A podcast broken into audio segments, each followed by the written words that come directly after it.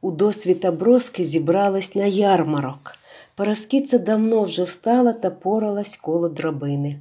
Вона, очевидячки, уникала мачухи. Коли ж їй довелось стрітися з нею, то вона дістала від Маріці такий повний зненависти погляд, що аж жахнулась та прожогом вискочила з хати. Йон кілька раз поривався щось сказати Параскітці, та все у нього якось не виходило. Аж на самому відході, намагаючись зробити якнайсуворіше обличчя, він гукнув на дочку А гляди мені, сиди в хаті та не вештайся, бо знаде по садках, бо, бо, бо. Решту він скінчив майже за ворітьми, та дівчина того не чула. Параскітця лишилася сама в оселі. Вона швидко упоралася з хазяйством, поприбирала в хаті, поснідала вчорашнім малаєм і, пам'ятаючи батьківський наказ, лишилася у хаті. Проходячи повз маленьке, вмазане в стіну дзеркальце, Параскіця не витримала, щоб не глянути в нього, хоч знала, що опріч горя воно нічого не дасть їй. Параскіця була негарна, і через те, на її думку, нещасна. Її низький зріст, її стан і жлуктон короткий і грубий, вічно порепані від чорної роботи руки, а особливо обличчя доводили її до розпуки.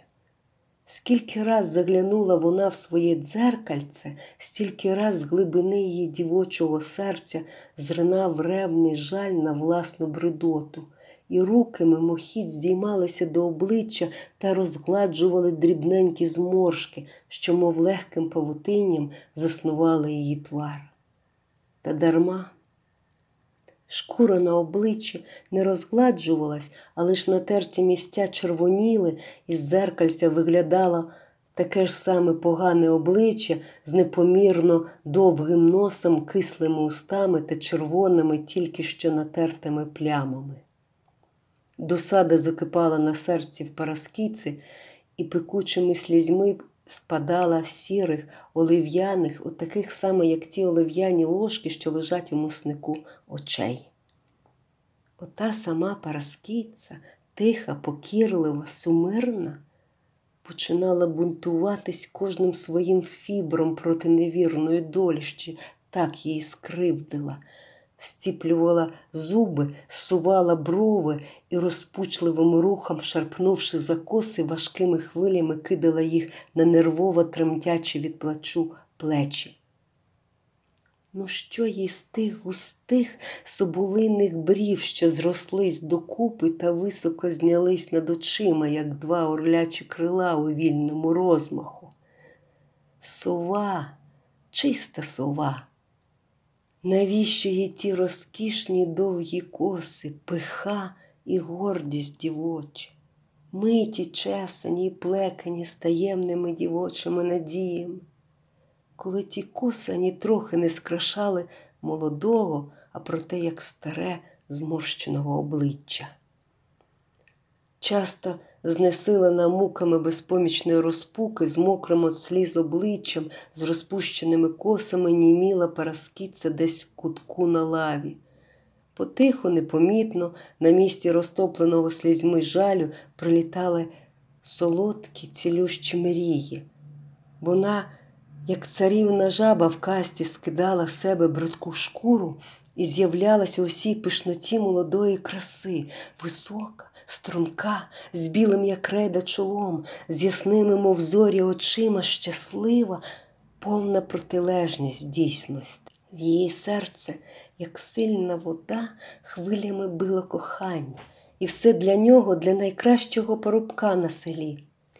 Джок, заздрі погляди подруг, стискання рук, тихі темні ночі, повні чарів кохання, поцілунків, солодкої млости і щастя без краю.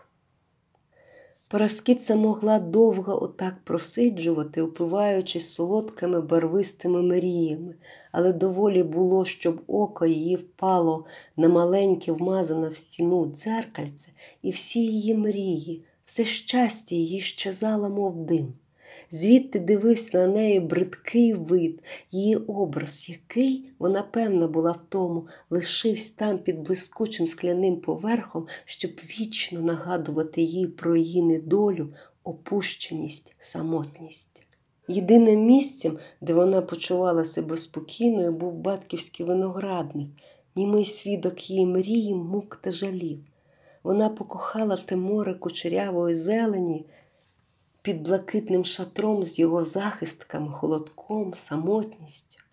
Вона поклала стільки сили, стільки праці в цей клаптик землі. Вона власними руками випликала ті розкішні яро-зелені кущі з тоненькими вусиками та гронами ягід під лопатим листям.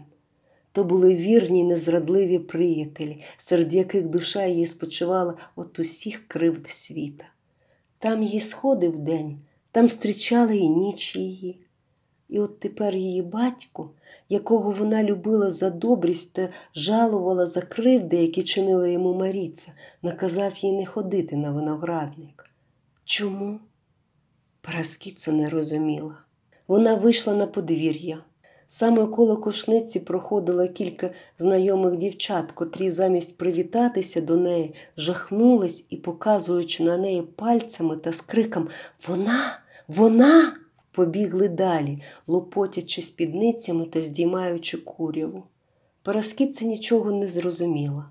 Вона навіть озирнулася навкруги, думаючи, чи нема кого коло неї, та гадаючи, що ту сцену викликала не вона, а хтось другий, якого вона не бачить.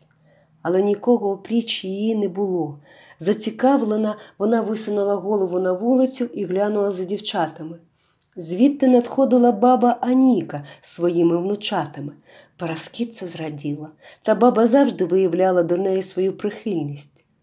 Та на цей раз на диво Параскіці, порівнявшись з нею, загадково якось зирнула на неї, пригорнула до себе внучат, мов захищаючи від кого, і минула її, не привітавшись. Параскіця нічого не тямила. Що це нині сталося з людьми, що якісь такі незвичайні з нею. Це так заболіло її, чуйно на всяку образу, що вона зарилася в качани і так в ярких думках пролежала до вечора. Вже сонце сідало, коли Параскіця згадала, що пора варити вечерю, бо незабаром батько з мачухою повернуть з ярмарку. Броски повертали з ярмарку зарання. Чутка про те, що матушка Прохіра виявила відьму і що відьма та ніхто інший, як дочка Броскова, Параскіця, розійшлась поміж усіма магазиніями Йоновими. На ярмарку ходило вже кілька версій вчорашньої події. Параскіця фігурувала як родима відьма, і коли одна з них дійшла до Йона, він так обурився, що полаявся та мало не побився з сусідом, який по-приятельськи остеріг його перед родинним лихом. Згодом, правда, запили в корчмі, але притім Йон такого наслухався про свою дочку, що в його забобонній голові разом повстали згадки про чудне, незрозуміле для нього поводження дочки та стурбували і налякали його. Хто його зна, адже ходить лихо по людях. Він ніколи не сумнівався в існуванні відьом на світі. І тепер мороз хапав його за плечі од одної думки, що його рідна донька відьма. Марійця своїми загадковими усміхами та сумним хитанням голови, з яких можна було доміркуватися, що вона давно все знає та мовчить, ще більше непокоїла. Забобонний страх прокинувся в йому, уява, підсичена темнотою, творила і підсувала всякі страшні образи. Він конче мусить запевнитися, чи носить Параскіця хрестик на шиї, бо відьма хреста боїться і не почепить його на шию. Маріця згоджувалася з Йоном. Як тільки броски вступили в хату, Параскіця зробилась неспокійною та наче шукала нагоди втекти звідти але Йонові так пильно було заспокоїти, що він звелів їй лишитися. Параскіця не звикла, що батько звертав на неї увагу і лише видивилась на нього зачудована.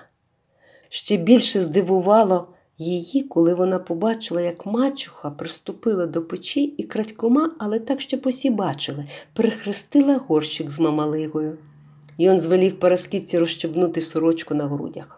Налякана дівчина вхопилася рукою за те місце, де сорочка розщибалася, і стояла, мов скам'яніла, видивившись на батька великими очима. Йона взяла злість. Ось вона та відьма вчула небезпеку. Розщібай зараз, кажу, гримнув він.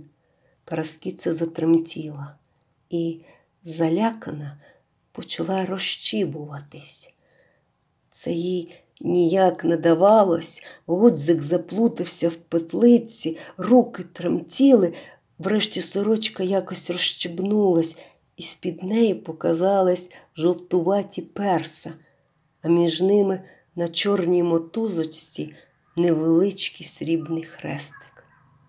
Йон взяв у руку хрестик, подержав його, потер між пальцями і показав Маріці.